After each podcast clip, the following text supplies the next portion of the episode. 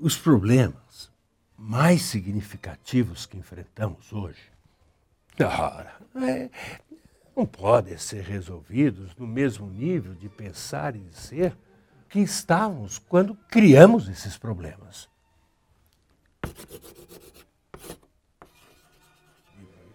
Não há nada que seja maior evidência de insanidade do que fazer dia após dia a mesma coisa e esperar resultados diferentes.